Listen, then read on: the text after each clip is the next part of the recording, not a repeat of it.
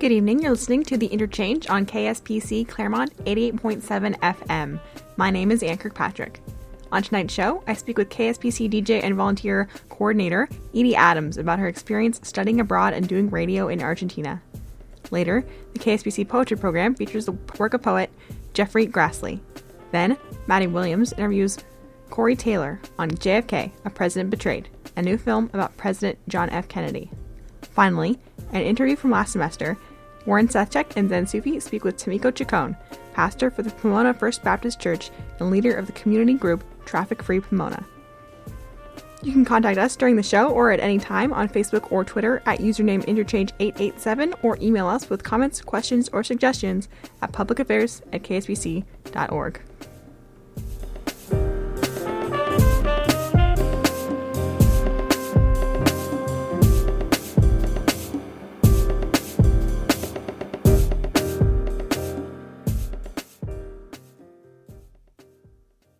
This is Anne Kirkpatrick for The Interchange, and today I'm speaking with popular KSPC DJ Edie Adams, known as DJ EJ. Edie studied abroad last semester in Buenos Aires, Argentina, where she DJed for an Argentine station, Radio Colmena. So Edie, what was it like living and studying in Argentina? It was really amazing. I also studied abroad, all year. So the first semester I was in Madrid, Spain, and I loved living in Madrid, but I have to tell you, I definitely enjoyed Buenos Aires a little bit more, simply because there's just this really cool feeling about the city. It's hard to describe because you just have to be there to feel it, but it's kind of a gritty city. It's dirty. There's a lot of trash everywhere, and it's chaotic. Sometimes I would have to wait for an hour to get a bus, or I couldn't get a subway for, 2 hours. So it's not the most well-run city, but there's just this feeling that things are happening there. And I especially love the art scene because it's such a young city that there are tons of teens and sort of young adults who are doing really creative artworks and starting galleries and starting cultural centers. And so there's just this energy to the city that I really loved. So you mentioned a little bit more about the art scene. Can you talk a little bit more about what that's like? Yeah, sure. So one thing that's really, really cool about Buenos Aires is that they have this thing called cultural centers. And so basically every neighborhood has one. And what it is it's often an abandoned building, sometimes an abandoned factory. But the one I was in was called Club Cultural Matienzo. And so it's just this old apartment building in the middle of a neighborhood. And they have tons of art programs there. So they'll have community theater. They have art exhibits. They had, the one at mine had a community radio station. They have classes. So for example, I took a radio class while I was there at this cultural center, and they're often very inexpensive. So it creates this really cool sort of artistic dynamic within a neighborhood and makes it accessible to everyone. So everyone in that neighborhood can come together, come to this place, and participate, get involved, show their artwork. It's just a really cool thing that I don't see that as much here in the United States, and I wish that we had more of that because it really generates this very artistic, great spirit. So Radio Colmena was part of this Club Cultural, and it was a community radio station? Yeah, so it was only online, but people here in the United States could listen to it too, and it was in this tiny room, probably about one-fifth the size of my bedroom. So it's this tiny, tiny recording studio. Not a lot of high-quality equipment, but it's just people coming together, people who love radio, to do great radio programs, and it was really wonderful. So it's just part of the cultural center. So the other cool thing is that it was on the terrace of the center, so people who were coming there for art exhibits or to do other things at the cultural center could also participate in the radio and get involved and jump on the mic if they wanted to. So it was this very sort of informal atmosphere, but I kind of loved that because it had this very cool sort of DIY feel to it. So how did you learn about Radio Colmena, and then how did you get involved in it? So I didn't know that radio was a thing when I was in high school, and I kind of just got involved with it in college. Just by chance, a friend said, let's go check out their open house at KSPC. So I said, okay, I'm homesick. I'm looking for community. So, okay, that sounds cool. I like music. And I just totally fell in love with radio. It was like finding my place. I sometimes like to think of radio stations sort of as islands of misfit toys, this place where people who didn't always fit in high school come together and can just be themselves. So for me, it was this really sort of revelatory experience working at a radio station and feeling like finally I had this place where I could be weird and goofy and be myself. So when I went abroad, I wanted to look for that kind of community too, because it was the same thing of being pulled out of my comfort zone and wanting to find sort of a family away from home. So when I was in Buenos Aires, I just started looking online, quite frankly, for cool radio stations. This one came up. It looked interesting. I really knew nothing about it, hadn't visited, but it got good reviews. And so I just contacted the person who worked there and said, hey, I have radio experience and I love doing radio. Any chance I can help out and get involved? So I met with her. She liked me. I liked her. And then I had a radio show, which is kind of this crazy thing, but it happened. So just kind of is this instance of me just going, saying, hey, do you have a spot open? Can I help? And they were like, yeah, sure. So then I did. So Radio Colmena is a community radio station here at KSPC. We're more of, I guess we label ourselves as college radio station. So what were some of the differences you experienced on that level and also even just doing radio in an entirely different country? Sure. So one of the main things to address the first point of community versus college. So most of the people who worked at Radio Colmena were young people. But, for example, I was helping out on shows with people who are in their mid-30s, people who, already have jobs, who are just doing radio because they love it.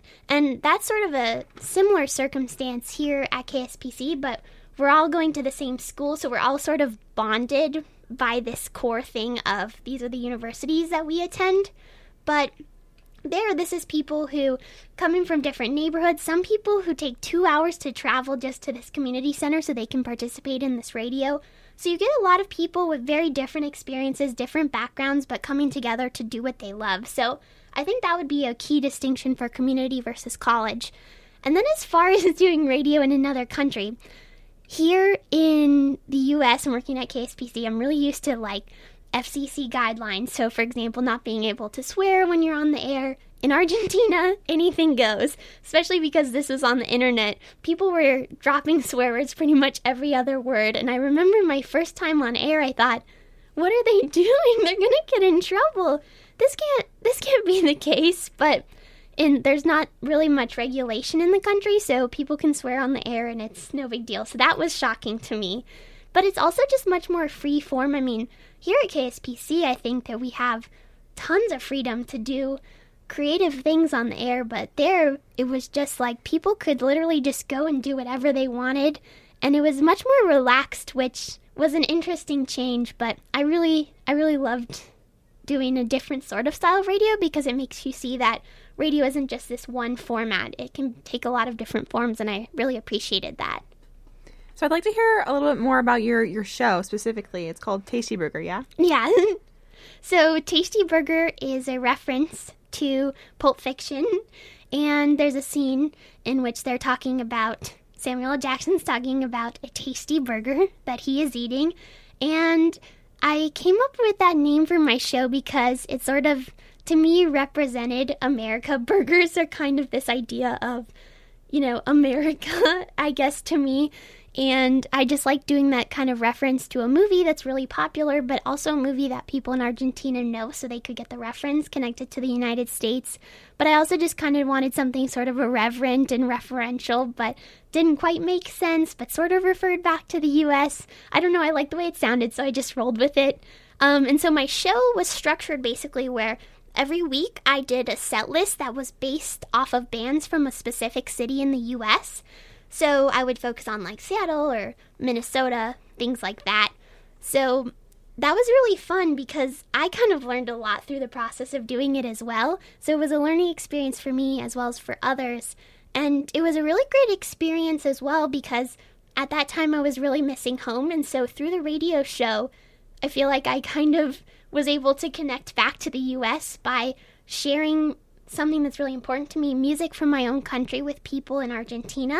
It allowed me to sort of bond with others through the music that I was presenting. And to me, that was a really neat experience. Yeah, so for you, it's almost kind of a way to combat culture shock? Yeah, combat culture shock and also just connect with others. Because when you're in another country, even if you're fluent in the language like I am, there's still so much that you just can't express. It's hard to express humor. It's hard to express deep thoughts, even when you have a command over the language. And so it was really neat for me to get to use music almost as a way to express myself and communicate who I am, communicate a bit about my culture. And so that's sort of how I ended up using the show to relate to the people I was working with, relate to people in Argentina, and simultaneously sort of connect with my own culture, but connect with the people that I was meeting there as well. So it kind of worked both ways, and it was a really positive experience. So your show, was it entirely in Spanish? It was. Well, I'll put Spanish in quotes because I made so many mistakes, but hopefully it was endearing to hear someone like trying to speak Spanish, but maybe not doing it that well. Did you find yourself like improving week by week and getting like a better handle of the Spanish? Oh yeah, the thing is when you're speaking on the radio, there's no turning back. Whatever you say, it goes out there. And so you don't have the benefit of thinking about what you're going to say even really, because you just kind of have to spit it out. So at first I made so many mistakes because I was just trying to fill that silence. But the fact of just having to speak and be confident in what you're saying ultimately was really helpful, because I just had to say, okay, I'm just going to say my ideas and it's going to come out how it does. And I may make mistakes, but I'm going to keep trying. And by the end of it, I definitely reached a much higher level of fluency in Spanish. And I learned a lot of words related to music and sort of how to express those ideas. So that was really positive, too. So how was your show received, like, at the radio station? And did you get a lot of feedback from listeners? Yeah, a lot of people started adding me on Facebook saying that they had listened. And that was super cool, because when you study abroad or even live abroad, it's really hard to connect with other people in that culture. It's hard to first know how to meet people, besides at bars, for example, or things like that, common outlets. But it's also just really hard to, like I said earlier, express yourself. So I definitely think that I got a lot of positive feedback. People added me on Facebook, wanted to tell me that they liked the show. And people at the radio station were really excited about it, because they know a lot of popular music from the United States that plays a lot at their clubs, but they don't necessarily know about the independent music scene as much, so it was cool for me to sort of show that side of my music culture with them. Yeah, so through getting fans basically on Facebook and connecting with people, did you end up making any lasting friendships? Absolutely. I have a friend named Julio who I met. He has a show on the air at Radio Colmena, and he taught me all about Argentine music. I taught him about American independent music. He taught me about Argentine independent music. So now we're friends. We keep in touch via letter. And it was really cool to sort of find this common ground that allowed us to bond. And I really loved that. I'm also friends with all the other people who had shows at the radio station. They actually started inviting me to be a guest. So I would come in and just speak with them, comment about music. And it's cool because a lot of them were older than I am, like I said, because they're from the community. So it was just really exciting because they all really kind of took me under their wing a little bit. And I was very flattered by that because they went out of their way to make me feel comfortable. And I feel like radio was really that common bond that brought us together. And one thing I found, because I also did radio in Madrid, is that people who do radio, no matter where you find them in the world, are great people. And I don't know why that is. Maybe it goes back to that island of misfit toys thing that I talked about earlier, but it's very much this thing of just good, nice people who are a little weird, but who love doing this, and that brings you together. And so that allowed me to create some really lasting friendships that I'm very grateful for. So you mentioned you knew a lot of the other people who had shows on Radio Colmena. How many people were there? Was this a 24/7 radio station, or was it only part of the day? Only part of the day. So since they're not actually on, like, for example, an FM dial or the equivalent of that in Argentina, they could have silence or dead air and just not be on the air all the time. So they were on the air starting at about 5 p.m., I think, and then would go till about 2 a.m. every night. So it was more of an afternoon, nighttime sort of thing. The thing is that they only have one technician working, so the people who are on the air or their on-air personalities aren't doing their own mixing for the sets. They actually have a hired technician who has his own day job, but then comes in at night every night and mixes all these sets for people. So it's kind of impressive that they just have one guy basically running the entire technical side of the show. So, yeah. And did you make pretty good friends with this one guy if you were interacting with him a lot? Yeah, his name is Connell, and he's kind of this cult figure at the radio station. Everyone really loves him, and they had a day for Connell just to celebrate him.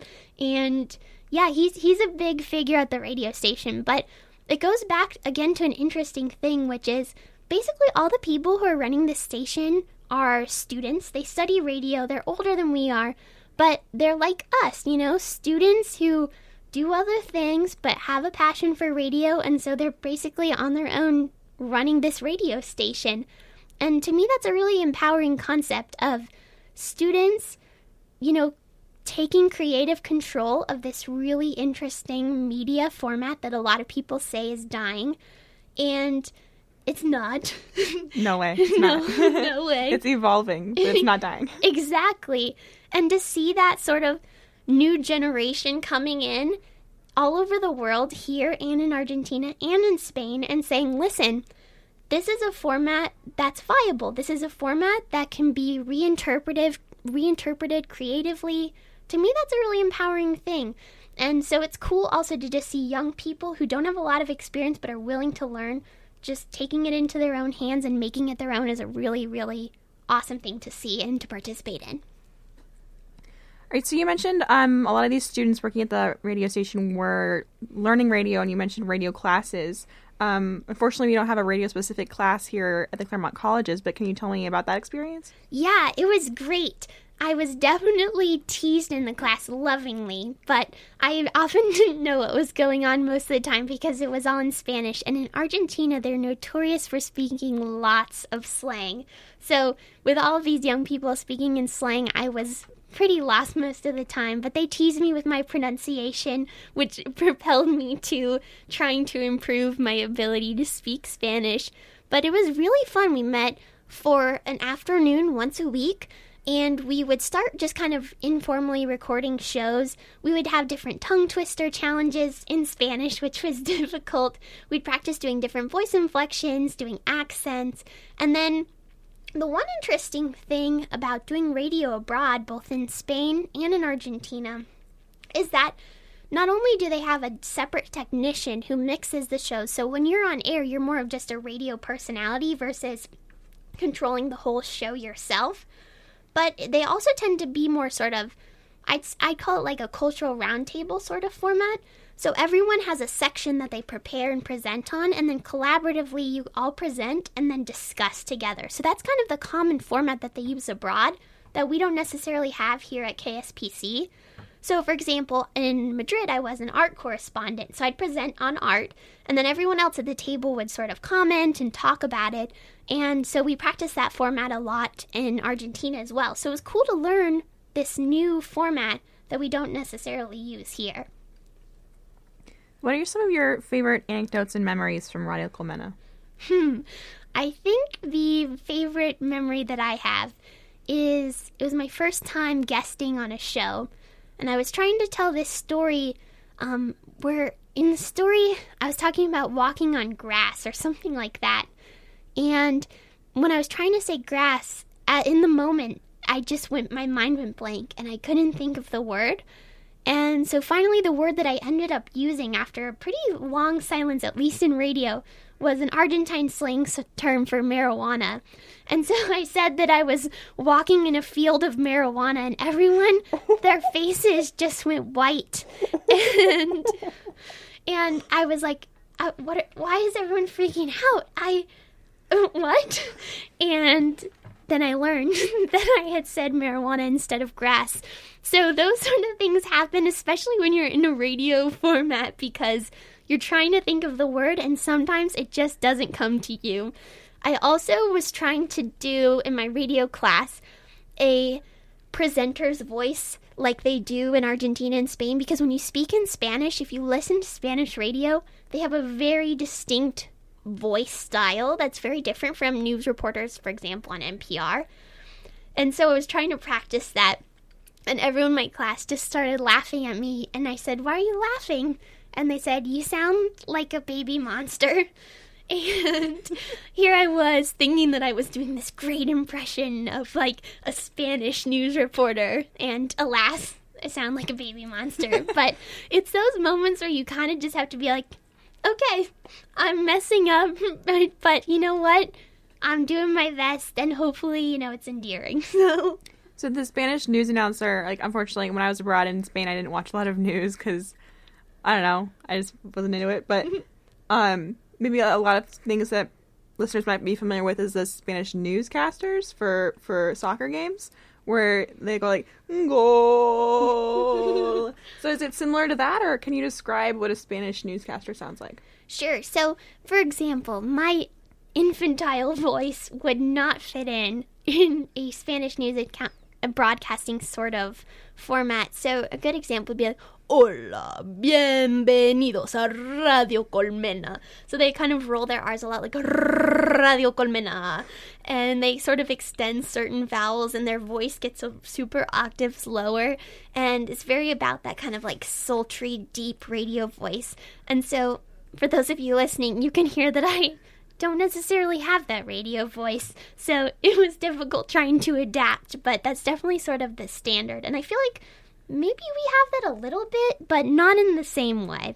It's because there's a certain theatricality to it, and there's a certain theatricality to the way that our newscasters sort of speak, but it's very different. It's hard to explain, but yeah. Yeah, I've noticed the way newscasters speak, like, on radio is very different from the way newscasters will speak on television. It's very different from the way, you know, I don't know. Absolutely. It's really interesting to hear the inflections, and it varies definitely country by country, like you said. Right. I really thought that your impression of a Spanish-speaking language newscaster was really great, and we should do a station ID. Well, hola, bienvenidos a KSPC. Claremont. Claremont. You have to roll your R's. Claremont. You got it. Yeah, and we might have to repeat it, because I don't know if KSPC is something that the FCC would accept. We'll find out. We'll investigate. So what is your advice for future study abroad students looking to really make the most of their experience? I would say don't be afraid to put yourself out there. I think a lot of the time when I was abroad, I was thinking about home. I was thinking about what I was missing here in Claremont instead of really taking advantage of the time that I had while I was abroad. And I think when you're away and you have access to things like Facebook, you can see what your friends are doing, and it's easy to think, oh man, I am missing out on things. I'm not participating in events back at KSPC, for example. But the way you have to flip it is think, well, they're also missing out on the experiences that I'm having here, and how lucky am I that I get to go abroad and live in a different place for 4 months completely on my own, and have that moment kind of to figure out who you are, as cheesy as it sounds, because when you're forced to be alone and thrown into this totally crazy situation, it kind of allows you that sort of space to grow and really figure out your own identity, figure out who you are when you don't have that support system around, and kind of how you navigate that situation will teach you a lot about yourself. And so I would say don't be afraid of that, but also go into being abroad with a very sort of realistic perspective, because I think sometimes, unintentionally of course, there can be this idea that your time abroad is the best time of your life, and that it's going to be the most wonderful 4 months you'll ever have. And in retrospect, I do think of it that way. But there were certainly times where I was really sad, where I missed home, where I didn't want to be there. I wanted to be in Claremont. And I think because I had gone into it with that perspective, I was really embarrassed that I was feeling homesick and that I was struggling. But the thing is that everyone struggles.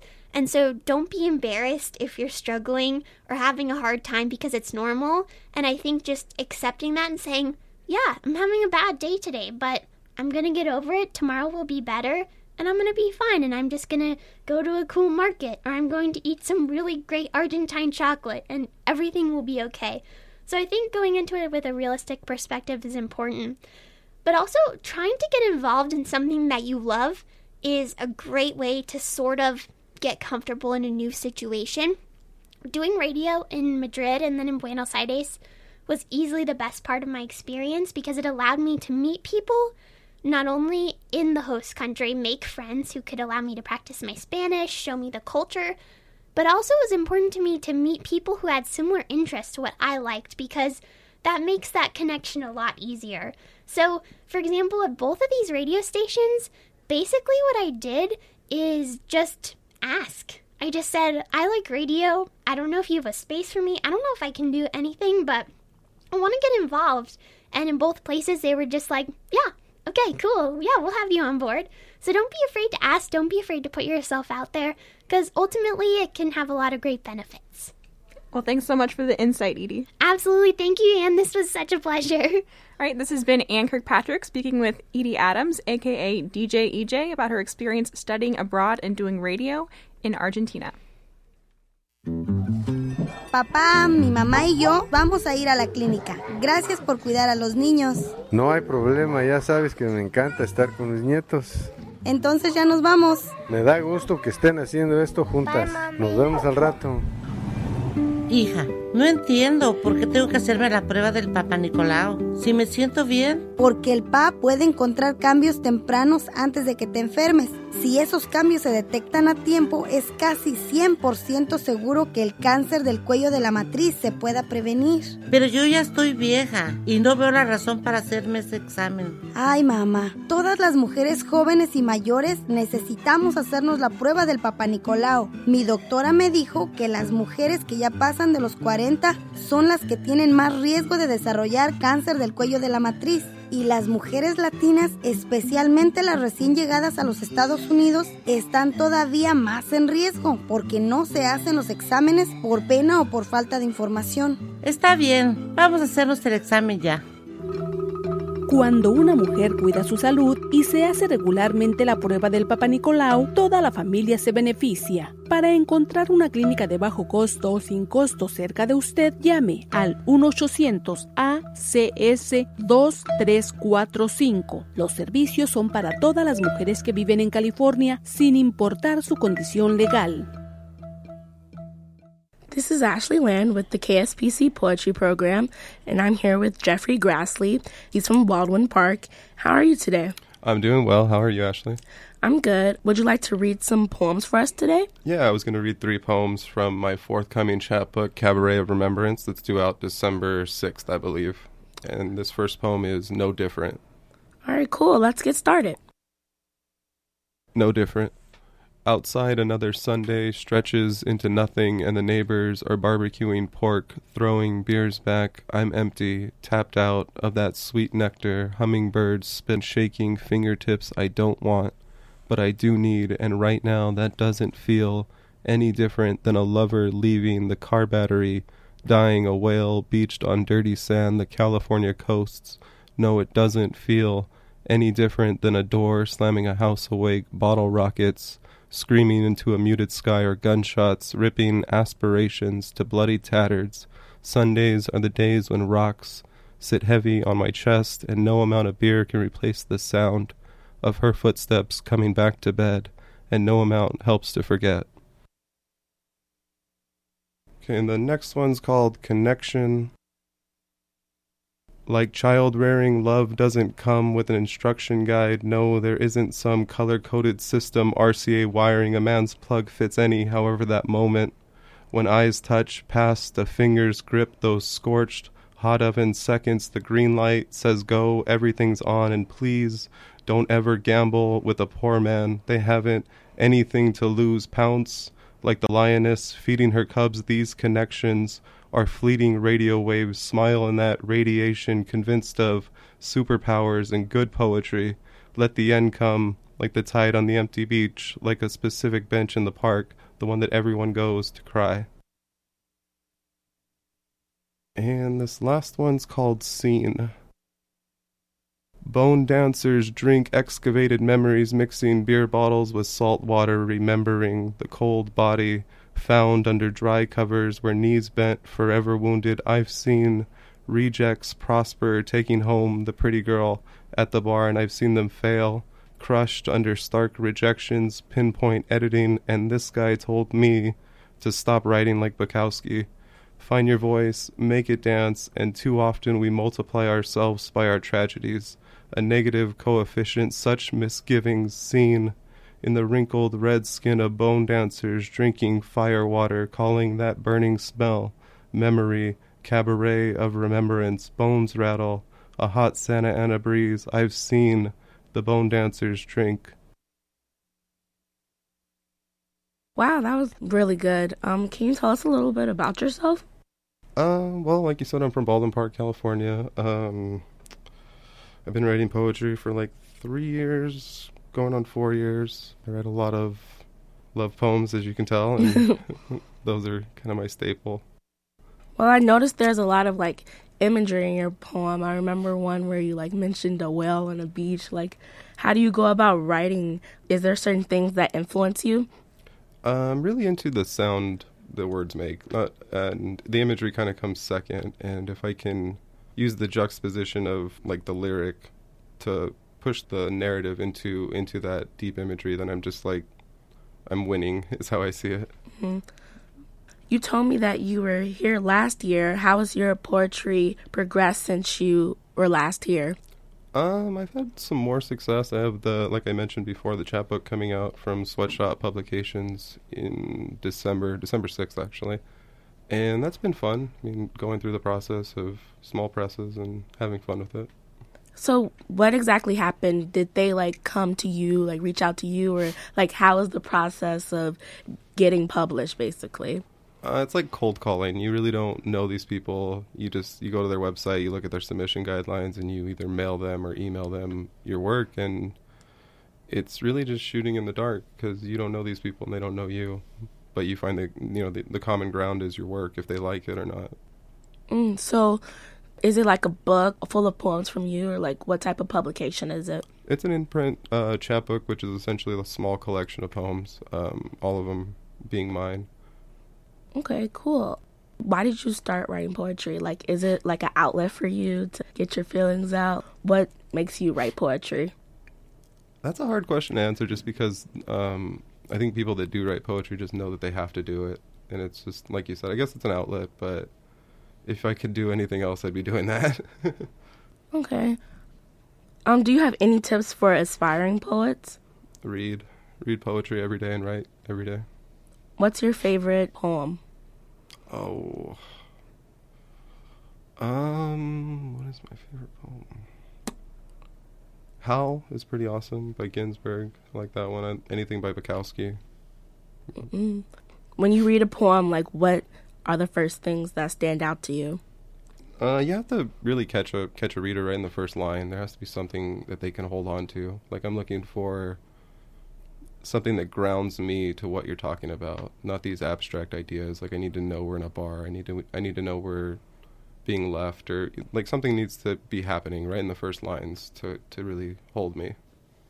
So when you write your poems, do you try to make them as relatable as possible, like no abstract ideas? Yeah, absolutely. That is the key to growing as a writer. You need to realize when you're not hitting your subject matter correctly, when you're too abstract, when you're too airy is another word we use for it. And being able to tell and edit it out and not write that way is really how you grow, like I said, as a writer. Have you done any performances where you like say poetry out loud, or like do you just like when people get to read your poetry? Oh, I do open mics from Riverside to Long Beach, and I'm actually part of a nonprofit organization called the San Gabriel Valley Lit Fest, where we do a festival of writers every year. I think we're in Pomona this year, and yeah, if anyone's interested in that, there's the website SanGabrielValleyLitFest.com. Well, Jeffrey, your poetry was so amazing today. Is there any way you can do an encore for us? Yeah, I could do that. I have another one from the same collection, so. More plugging. This one's called In the Warble. Echo of the wash behind my patio, I recount name scars, look into mornings, awake new eyes, feather bed kissers, but I won't let her sleep in mine. And the wash streams a neighborhood of waste, paper plain letters, 5 cents, too steep for bottles, come this river. Conversations convinced this facade of romance is dressed up fear she needs to know the silence that spins a ceiling fan. Watch seconds slip empty, but she's not loud enough for the dirty water. Vortex of brown eyes wrestling with ghosts, make believe images, those dead memories, slipped words, a betrayed tongue, and no girl ever wants to be called by an ex's name.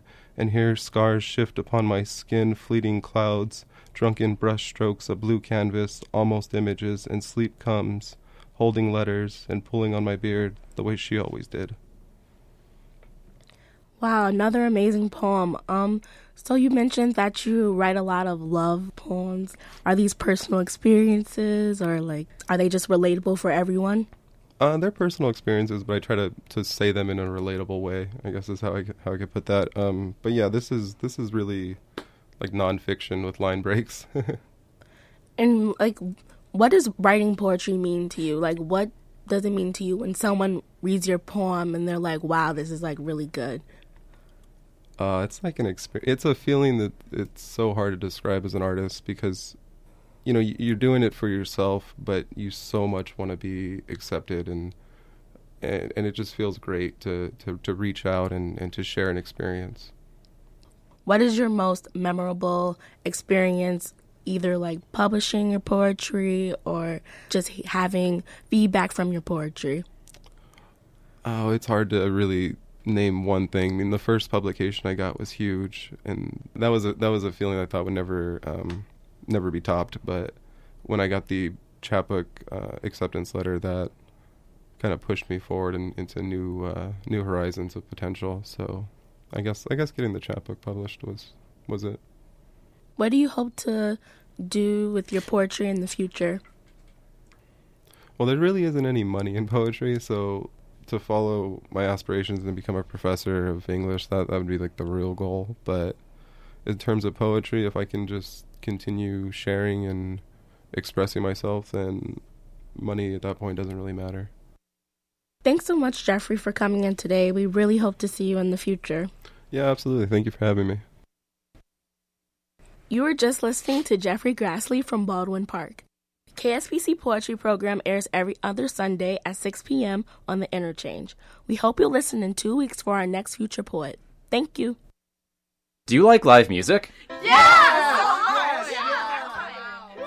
Do you have endless amounts of money to buy tickets for concerts? No! Well, there's a way for you to hear your favorite artists without spending even a penny. What? How is that even possible? KSPC frequently broadcasts live in studios with artists that you already love and artists that you will love after listening to their live performance. With KSPC, it's easy to hear uncut live music by KSPC artists while keeping your wallet smiling. Gee, thanks everyone for thinking of me. Of course, wallet. You're my number 2. After great live music. I understand. Listen to live music on KSPC today. Woo! Yeah!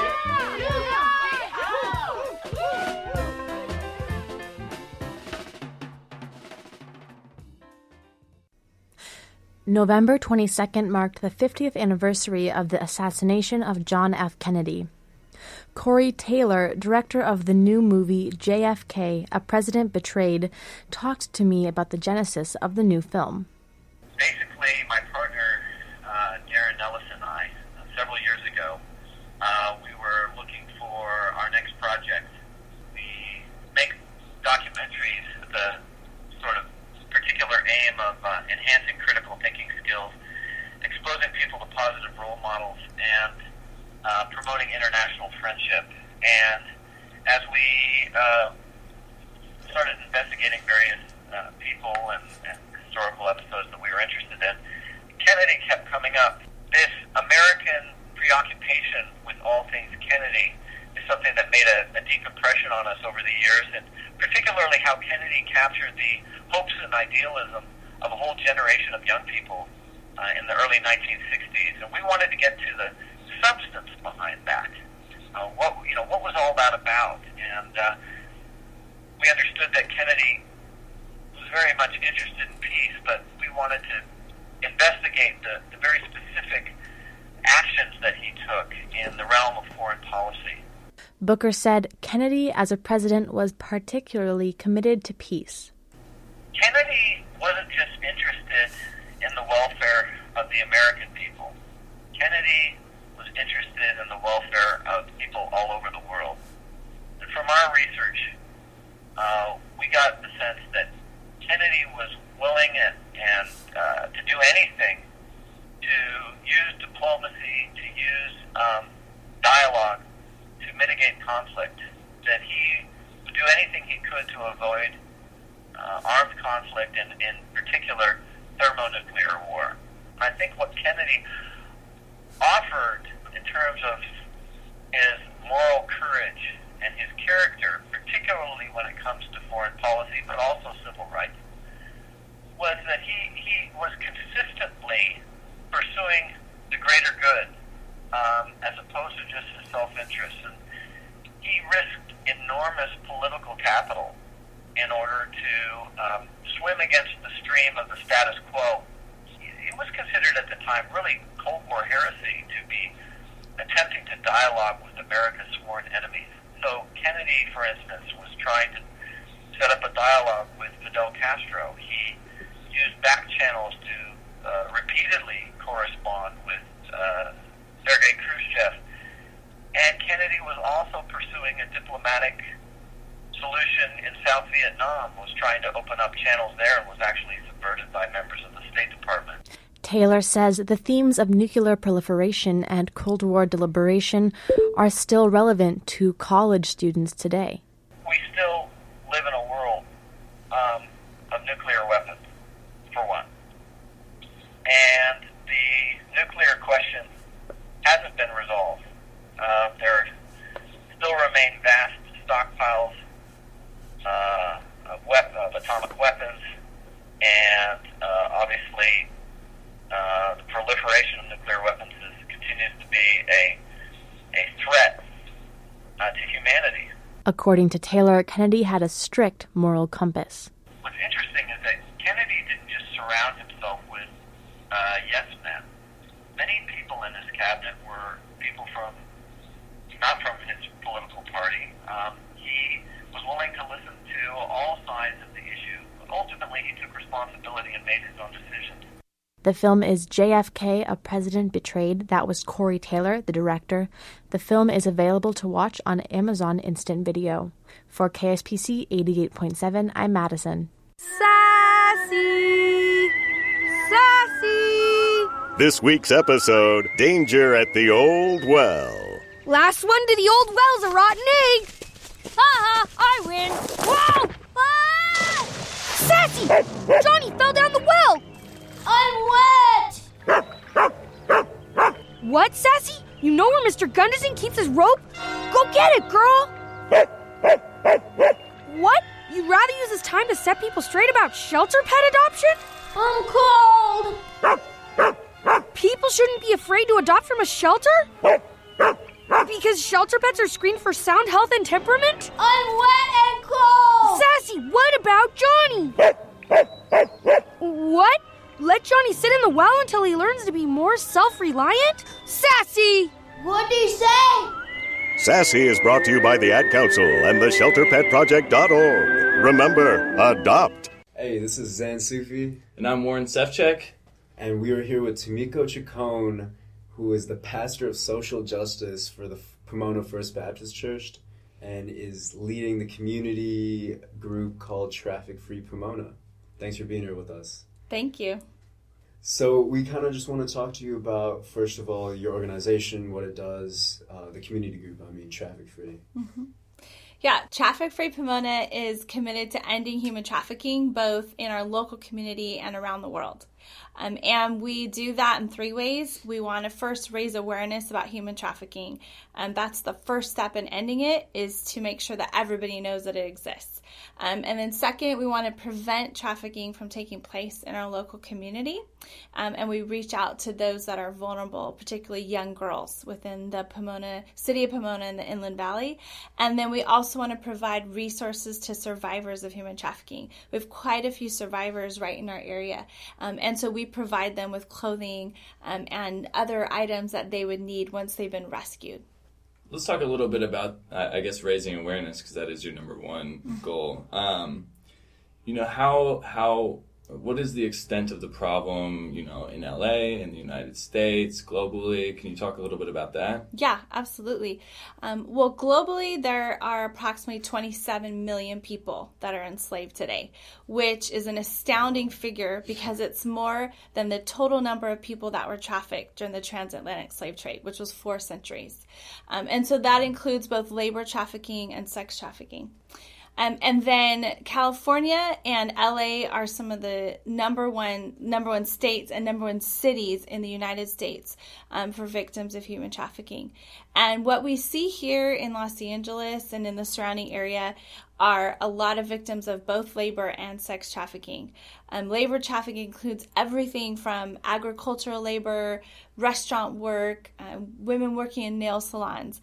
And then, of course, sex trafficking would include any sort of adult entertainment. And we see a lot of minors. So these are particularly young girls as young as 11 years old that are trafficked into the sex industry in our area. So where does it begin? Where do these girls come from? Who's involved in this? Who runs these things? Is it like different groups? Is it certain companies, types of, or individuals even? Mm-hmm. How does this work? Yeah. Well, we see everything from street gangs that are involved in human trafficking to just traffickers or pimps that work just on their own to organized crime. So it's on so many different levels. But what happens is that traffickers prey upon people that are vulnerable. They could be vulnerable because of poverty, vulnerable because of their gender. Girls are more vulnerable than boys, women more than men. Their age, those that are young are very vulnerable.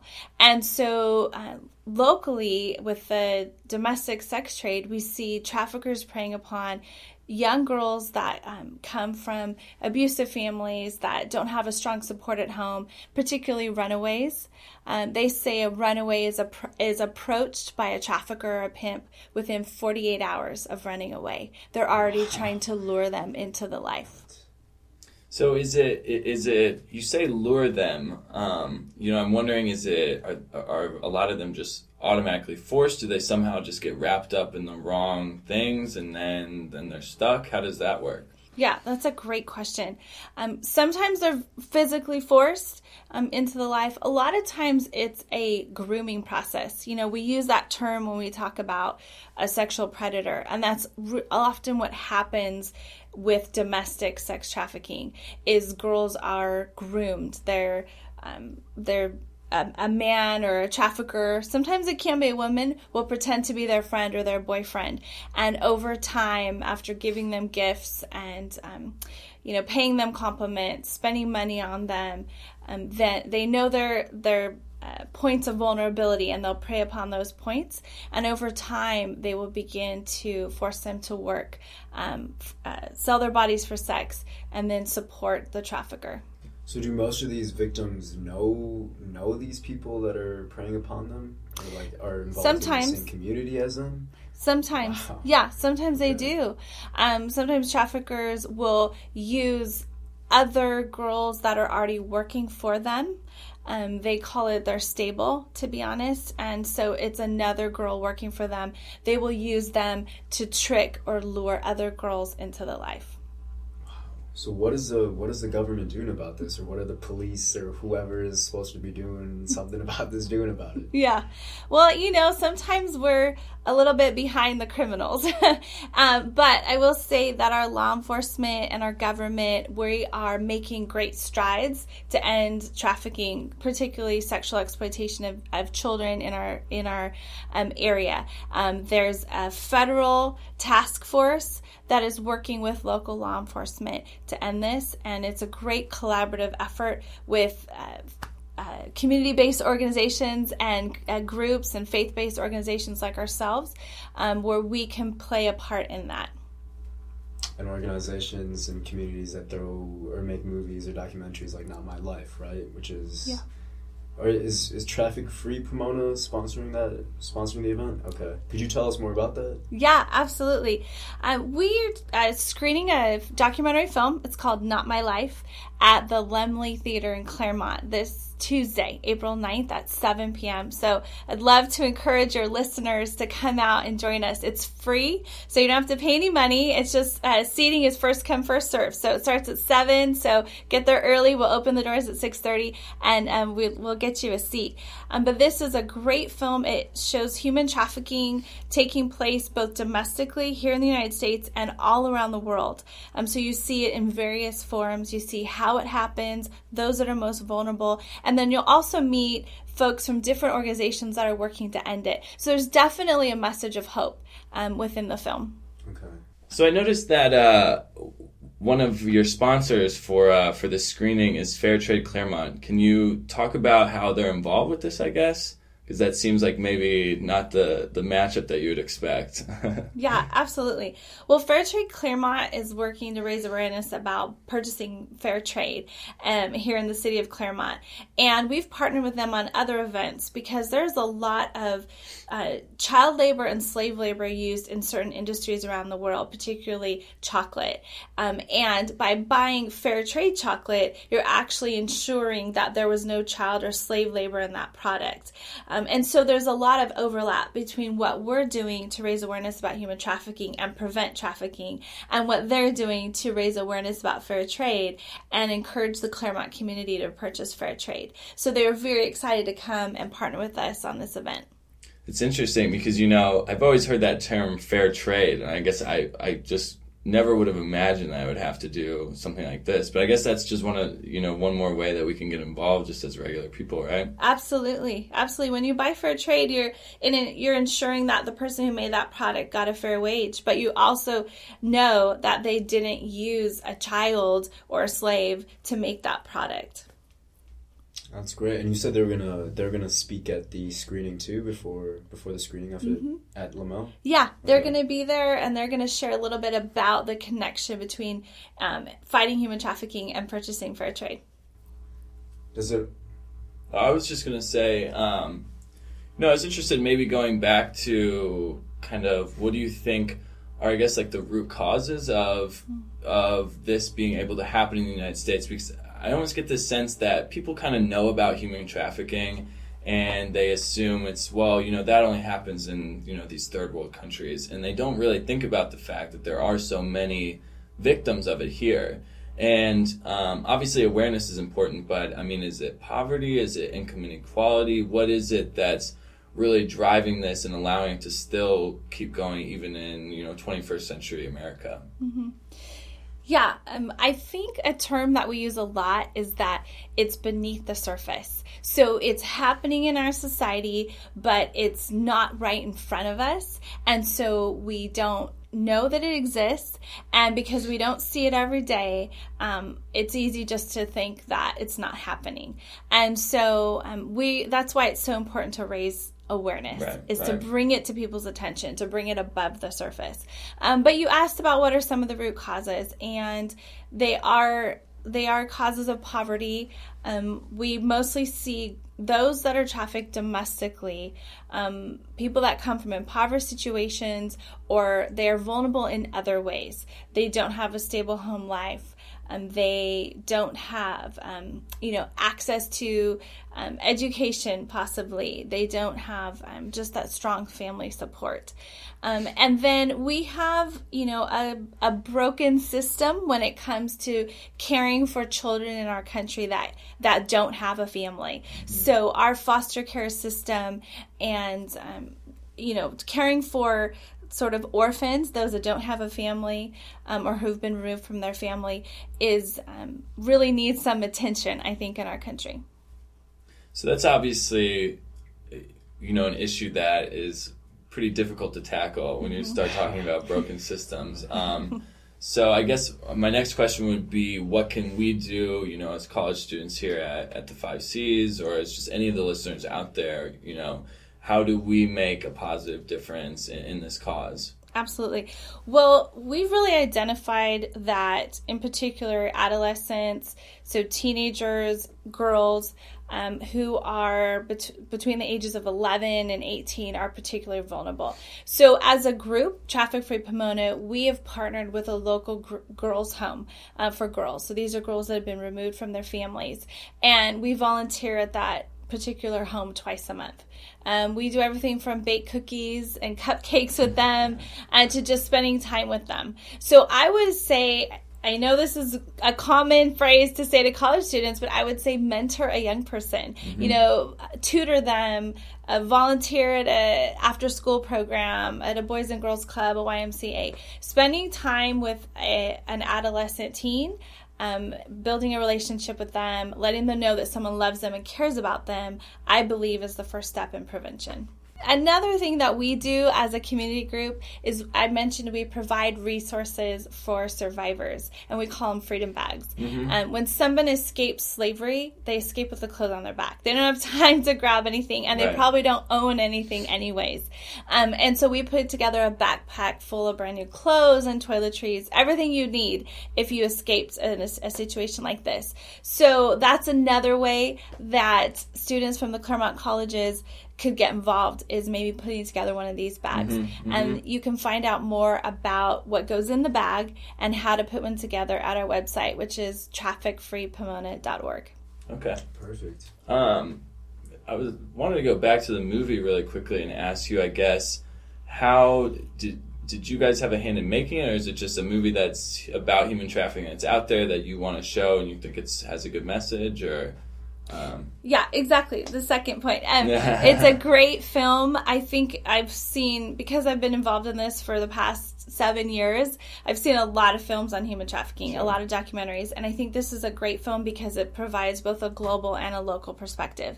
And then we built a relationship with the filmmakers, and they wanted us to do this screening. They provided us some DVDs that we're going to have there at the screening for sale for only $5 because they just want as many people to see it as possible because we want people to take them home too. So we just really feel it's a great, especially introductory film for someone who hasn't learned anything about the issue. That's important. It's important for it to be introductory. Mm-hmm. Yeah. If it gets too deep into the issue, it can't cater to as great of an audience, right? And yeah. It's amazing. It's amazing how powerful a documentary can be too, you know, just by, I mean, just really change your perspective completely on things. So hopefully it's that type of movie. It sounds like it definitely is. And the screening is Tuesday, April 9th, this coming Tuesday. Yep, at 7 o'clock at the Lemley, which is in the village, and it's free, so please come out and join us. Definitely. Well, thank you so much, Tamiko, for coming in. We really appreciate talking to you. It was a good conversation. I actually learned a lot. Well, this has been Tamiko Chacon of Traffic-Free Pomona from Pomona First Baptist Church. Thank you so much for being here. We really appreciate it. Thank you for having me. I'm Warren Szewczyk. And I'm Zain Soofi. For The Interchange, thank you guys so much for listening.